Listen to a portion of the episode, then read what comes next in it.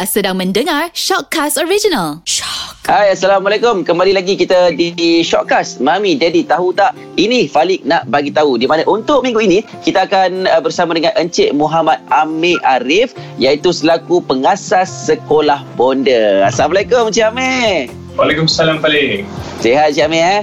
Alhamdulillah, Alhamdulillah. Falik Ah, sihat? Ah, sihat Alhamdulillah. Sebelum tu nak bagi ni nak ucapkanlah selamat berpuasa Encik Amir eh. Terima kasih. Selamat berpuasa juga. Ah, terima kasih.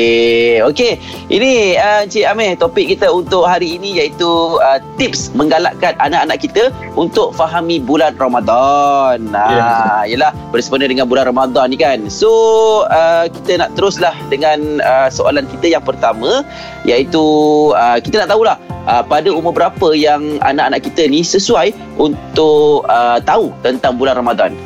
Okey, uh, kita buat macam ni eh. Okey, bukan semua orang dia ada uh, tempoh ataupun uh, semua orang dia ada perjalanan yang sama. Jadi Hmm. kalau nak jawab soalan ni secara adil, saya tak boleh pukul rata kan. Apa yang saya faham dalam sepanjang saya mendidik anak saya dengan isteri saya, Okey. kita tengok anak pertama dan anak kedua saya ni dia ada perbezaan dia punya speed dalam belajar dan dalam memahami suatu benda. Jadi kalau bertanya tentang uh, umur berapa, bukan semua orang ada umur yang sama waktu dia dapat achieve milestone yang mereka capai tu lah. Mhm. Kita berbalik kepada Okay, apa syarat sah berpuasa?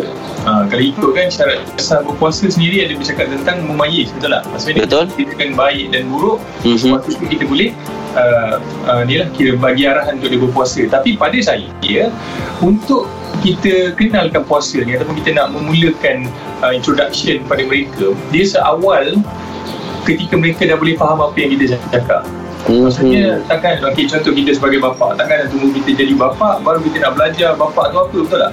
Betul? Sebelum kita jadi bapa tu sendiri kita dah belajar apa tanggungjawabnya uh, macam mana nak jalankan apa expectation kita apa yang Mhm. kita uh, apa uh, betul kita panggil ah, kita ready so sama juga dengan anak kita since dia adalah uh, tanggungjawab kita amanah kita Mhm. jadi kita kena mulakan seawal yang boleh untuk memberitahu at least uh, puasa tu apa bagi introduction lah Hmm. Cakap pasal uh, wajib berpuasa tu of course lah selepas dia balik betul lah Baru Betul. berbani dengan apa ni uh, hukum Mhm. so uh, kalau nak introduce macam saya cakap tadi lah uh, bila dia sampai umur mumayyiz lalunya daripada umur ni lah uh, 7 tahun tu lah Okey. Baik, itu yang seeloknya ataupun tengok kepada anak-anak punya Hmm, keadaan lah. betul Ah, okey. Baik, yang seterusnya ini uh, Encik Amir, kita nak tahulah yang mana bila kita bercakap tentang uh, kenal ke anak dengan uh, Ramadan ni kan. Orang selalu ingat yang anak-anak perlu berpuasa tanpa menjelaskan erti. Uh, lepas tu fadilat tentang Ramadan pun kadang-kadang kita tak cerita dekat anak-anak kita ni kan. Uh, jadi bagaimana cara yang terbaik untuk kita ceritakan kepada anak-anak tentang bulan Ramadan ni? Okey, uh, minat budak ataupun minat anak-anak ni dia berbeza lah. Macam kita tahu ada tiga jenis learner betul tak? Kan, uh, dia ada kinesthetic, ada visual, ada audio. Betul tak? Mhm. Uh, so basically bila kita dah identify anak kita ni dia jenis yang mana? Dia kinesthetic ke? Dia audio ke? Dia visual ke? Daripada situ kita boleh fikir jalan yang terbaik untuk kita sampaikan info tu. Maksudnya kita sebagai uh, transfer agent orang yang men, apa, mentransfer info atau orang yang memberikan info pada pihak yang lain dalam kes ni adalah anak kita. Kita Mhm. kena pastikan diorang terima info tadi tu dalam keadaan yang diorang memang serap Contohnya macam anak saya dia kinesthetic, dia kena buat, dia hands on. Dia bukannya orang yang kalau kita bebel-bebel dia dengar tidak. Dia kena buat sesuatu lepas tu lepas tu dia akan faham lah. Ha. Okay, so kalau nak cakap cara terbaik, cara terbaik tu dia ter, uh, ni lah, dia ter, uh, macam mana terpulang. Dia terpulang pada macam mana parents ataupun macam mana ibu bapa ataupun penjaga ni dia tafsir anak dia ni. Anak dia ni adakah jenis kinestetik? Kalau kinestetik guna cara kinestetik tadi. Ah, Okey. Kalau audio, kalau visual visual sebab dia senang kata macam ni kita tak guna kalau kita bagi sesuatu pada orang yang tak memerlukan ataupun orang yang tidak mahu mendengar atau menerima. Ha, contohnya kita ada satu kebenaran yang kita nak bagikan tapi orang tu tak nak terima dengan cara macam tu. Jadi kita tak perlu buatkan apa tu tak boleh teruskan cara macam tu kita kena cari jalan, jalan yang lain. Mhm. So dalam uh, dalam kes uh, ni uh, macam ni nak jelaskan tentang Ramadan macam kalau untuk anak saya anak saya yang pertama Aryan Aryan ni dia sangat aktif untuk buat aktiviti. Jadi apa yang kita boleh buat adalah kita bagi tahu kat dia macam okay, sekarang ni macam ni. Hari ni kita nak belajar puasa. Okay, puasa tu apa? Macam Mhm. mana? Uh, dia tahan lapar. Kalau dia lapar okay, rasa lapar tu datang kenapa? Benda-benda simple-simple tapi bagi dia erti tentang berpuasa tu apa? Macam contoh-contoh macam anak kedua saya dia baru 2 tahun ni kan Mhm. So, of course lah lagi tak faham puasa tu. Ah ah ah ah. Yang dia tahu kalau hari ni dia buat aktiviti, lagi dia dah pergi smash. Ah. Ah ah. Ah. Kan, kita pula tengok dia makan, alamak. okay, so basically, uh, different son, uh, apa tu, different child ni, dia different approach. Mhm. Uh, jadi kalau siapa yang dengar uh, video ni ataupun tengah tengok video ni kan sebenarnya kan, saya suggest jangan terlampau terikut sangat lah apa yang orang buat tetapi kita ambil mana yang sesuai untuk anak kita dan kita adapt dalam cara kita mendidik anak kita so Hmm, kadang-kadang kita hmm. mungkin akan rasa marah kalau anak kita tak faham kenapa aku terangkan pada anak aku anak aku tak faham contoh drama kan? Bukannya dia tak faham. Mungkin cara pemahaman dia berbeza. Mungkin cara dia absorb cara dia adapt benda berbeza. Jadi Mhm. kalau nak cakap pasal nak menjelaskan erti dan fadilat dan sebagainya ni first kena cari method dulu lah. Ha. Ah, okey. so method dah jumpa insyaAllah info apa pun sampai Aha, faham. Okey, macam uh, Cik Amir tadi cakap, uh, ada macam anak Cik Amir yang pertama aktivitinya lain, anak yang kedua aktivitinya lain, yang ketiga pun lain juga kan. Jadi apa aktiviti yang menarik yang uh, boleh kita lakukan Cik Amir yang uh, Cik Amir terapkan kepada anak-anak untuk kita uh, untuk anak-anak ni tahulah ataupun kenal uh, tentang puasa, tentang sejarah puasa dan sebagainya. Okay, uh, so salah satu aktiviti lah, aktiviti contoh uh, macam beberapa bulan lepas kita punya tema aktiviti setiap bulan kita ada tema berbeza. Oh, okey. Setiap bulan ada tema berbeza dan bulan-bulan sebelum ni kita ada ajar pasal body, Mhm. bahagian badan manusia, apa fungsi perut, apa fungsi hati dan sebagainya. Walaupun dia nak dengar macam berat, tapi kita simplify supaya anak kita berminat lah untuk ambil tahu. Sebab Mhm. dari situ kita boleh gunakan info yang dia ada tadi untuk kita tambah uh, info baru dalam tu. Contoh, bila berpuasa kita lapar, apa yang jadi pada perut kita? Okey, contoh perut kita ni dia keluarkan hormon yang dipanggil uh, ghrelin untuk me- apa menghasilkan rasa lapar. So Mhm. waktu puasa, ghrelin ni banyak keluar tapi tak ada tak ada apa-apa yang dia hadamkan ataupun Mhm. amino acid yang dalam perut kita pun dia banyak tapi tak ada benda yang dia hadamkan. Jadi benda tu membuatkan dia cakap, oh so maknanya kita akan rasa lapar lah daddy. Ah yes, macam tu. So Mhm. dia uh, begitu panggil kita gunakan knowledge yang sedia ada dia ada kita tambah dengan benda baru dan kita kaitkan dengan puasa tu macam mana Oh. uh, contohnya macam kenapa bila di bulan puasa kita selalu mengantuk uh, sebab apa sebab badan kita tak cukup tenaga jadi dia bakar ekstra tenaga jadi kita perlukan rehat dan sebagainya Betul. itu contohnya uh, macam Mhm. uh, contoh untuk yang anak nombor dua tu uh, tak adalah nak cerita benda tu kan sebab dia belum Ah ah. Ah, Betul? Tapi yang Ah, ah. kita boleh share adalah Okey contoh di bulan puasa kena banyak buat apa? Kena banyak baca baca Quran, kena banyak mengaji, kena buat benda bagus dan aktiviti Mhm. yang uh, kita sekolah bunda keluarkan pun berkisarkan tentang benda-benda bagus yang ada dalam Al-Quran yang diarahkan untuk kita buat, yang dinuntut untuk kita buat. Dan bila anak-anak tu habis buat, ha, Lepas tu kita bagilah dia kurma, kita bagi dia apa? Uh, kismis. Mhm. Uh, kata ni konsep kan pahala kan tak nampak kan. Hmm, betul. ajar reward tu macam mana? Ha, nanti bila dia dah besar dia adapt lah konsep reward tadi tu dalam pemahaman pahala dia tadi. Ha, so Mhm. benda tu akan membuatkan dia dia ada a glimpse of, an, uh, of idea lah. Sebenarnya oh okay, bila buat baik ni ada dia punya balasannya. Bila buat buruk ni ada balasannya. Contoh kalau dia gagal untuk buat sesuatu. Uh, kita orang tak takut untuk macam tak bagi dia award ataupun reward sebab kita nak dia belajar kita nak dia experience uh, sedikit kegagalan tadi supaya benda tu jadi uh, vaksin lah untuk dia uh, Ah, okey. Baik. kalau anak tak pernah rasa gagal susah juga kan Betul, betul. Dia kena balance lah benda tu. balance Ah, okey. ada Ah. hukuman ada Yang ini kalau kita tengok kan uh, Cik Amir dekat uh, Instagram Sekolah Bonda ada banyak uh, perkongsian tentang doa. Uh, saya Ya. tengok oh, banyak lah. Uh, jadi adakah setiap hari uh, Cik Amir terapkan uh, kepentingan doa ini kepada anak-anak Cik Amir sendiri?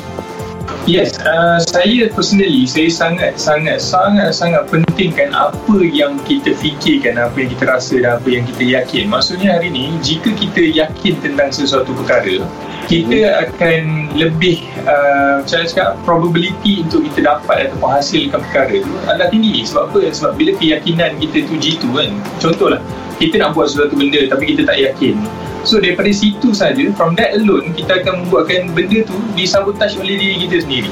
So Mhm. doa ni pada saya dia adalah satu uh, apa satu simbolik yang sangat powerful untuk kita jadi orang yang yakin dan tahu apa kita nak. Sebab kita pasti doa benda yang kita nak betul tak? Betul. contoh Allah ya Tuhanku uh, aku nakkan uh, keluarga yang harmoni keluarga yang bahagia dan sebagainya benda tu kita nak selalunya benda yang kita nak ni adalah benda yang kita tak ada dan Mhm. selalunya benda yang kita doakan ni adalah benda yang masih belum ada pada kita dan Mhm. selalunya kalau orang yang doa tentang uh, contoh ya Allah ni tu aku dah ada uh, keluarga yang bagus aku nak benda ni kekal itu sebab dia ada perasaan takut lagi dan lagi so benda ni bercakap tentang doa ni bila kita uh, ada uh, vision ataupun kita ada mission kita ada target doa kita tu akan jadi lagi spesifik so daripada kecil bila saya ajar anak-anak untuk berdoa ni saya saya nak terapkan bahawa your target must be specific Mhm. kalau kita tak ada target yang spesifik benda tu akan buatkan kita jadi goyang sebab Mhm. saya pengalaman okay, bila, saya pengalaman dalam perniagaan kan, bila seseorang yang buat bisnes dengan kita goyang kita yakin seseorang pun benda tu tak jadi juga dia kena Faham. sekali. So anda kata dalam keluarga saya ni benda yang pertama saya nak betulkan adalah apa yang dia fikir dalam diri dia. Mhm. so saya kata mindset lah. So doa ni pun boleh jadi mindset jika diulang setiap hari. Mhm. Uh, dan apa dia orang kita hanya perlu tahu pasal ni bukan benda lain.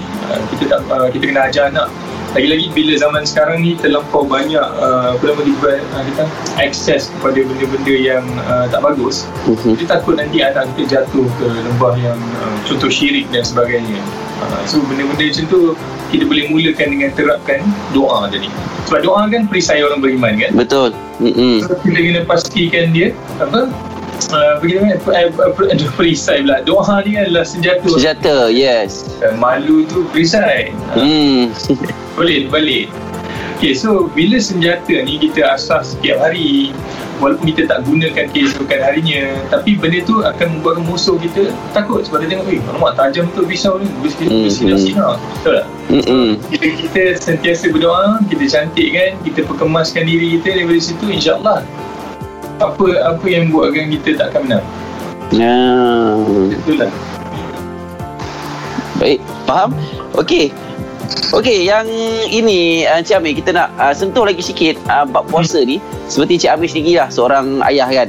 Adakah Cik Amir uh, macam contoh Cik Amir pun ada anak berusia 2 tahun. Ada tak Cik Amir macam paksa dia puasa, puasa ke ataupun uh, mungkinlah Cik Amir sendiri bagi reward ke kalau puasa uh, contohnya sekian-sekian setengah hari dapat macam gini kalau full uh, dapat uh, begini uh, contohnya begitu ada tak Cik Amir terapkan begitu Okey, anak kita orang kecil lagi so kita orang tak bagi dia puasa sebab okey, benda ni berkaitan dengan fisiologi sebenarnya. Bila Mhm. badan kita ataupun kanak-kanak ni membesar, dia perlukan uh, nutrien ataupun dia perlukan Betul. cukup. Okay, so basically uh, badan kita kalau kita sedar uh, lebih 16 jam contoh kalau kita tak ambil apa-apa, badan kita akan start bakar lemak untuk mendapatkan tenaga betul tak? So Mhm. benda tu uh, bukan bukan nak cakap mengacau pembesaran mereka lagi satu kita tak adalah puasa sampai 16 jam macam kat London semua kan. Tapi Mhm. kita bercakap tentang uh, kita puasa untuk anak-anak yang belum memayis ni pada saya pendapat saya lah uh, saya raikan semua pendapat tapi pendapat saya adalah kita cuba buatkan diorang feel puasa tu dengan kita kurangkan makanan yang biasa dia makan kita tukar ke dalam bentuk lain contoh diorang setiap hari makan solid food Mhm. tapi contoh daripada breakfast tu sampai ke tengah hari tu kita cuba tukar ke semi solid or maybe liquid kita bagi dia rasa perbezaan uh, selama ni dia makan buah kita blend buah tu uh, macam tu kalau breakfast dia makan uh, baked bean kita cuba blend baked bean tu bagi dia rasa Hmm. uh, ada something yang Kelainan lah. Uh, kelainan berkurang tetapi nikmat dia sama dia something like that Mhm. Lepas tu daripada 12 setengah hari sampai ke ni setiap makan nasi tukar ke bubur. Kita kita cuba soften dia diet uh, macam tu. So lama-lama nanti kita makin dia meningkat usia kan. Kita cubalah kurangkan kurangkan kurangkan so that basically kita prep dia orang lah untuk waktu memayis tu nanti pas dia puasa tak adalah dia awkward kan. Tak adalah dia Hmm. Ha, kita senang kata kita dapat ajar dia puasa tu macam mana tanpa menjejaskan fiziologi dia macam tu. Oh faham. Ah, saya rasa cara ini pun agak berkesan juga Cik Amir. So tak adalah uh, anak-anak kita ni akan terkejut ataupun badan mereka pun akan okey lah steady kan kalau kita dah ajar dari awal kan. Hmm. Okey.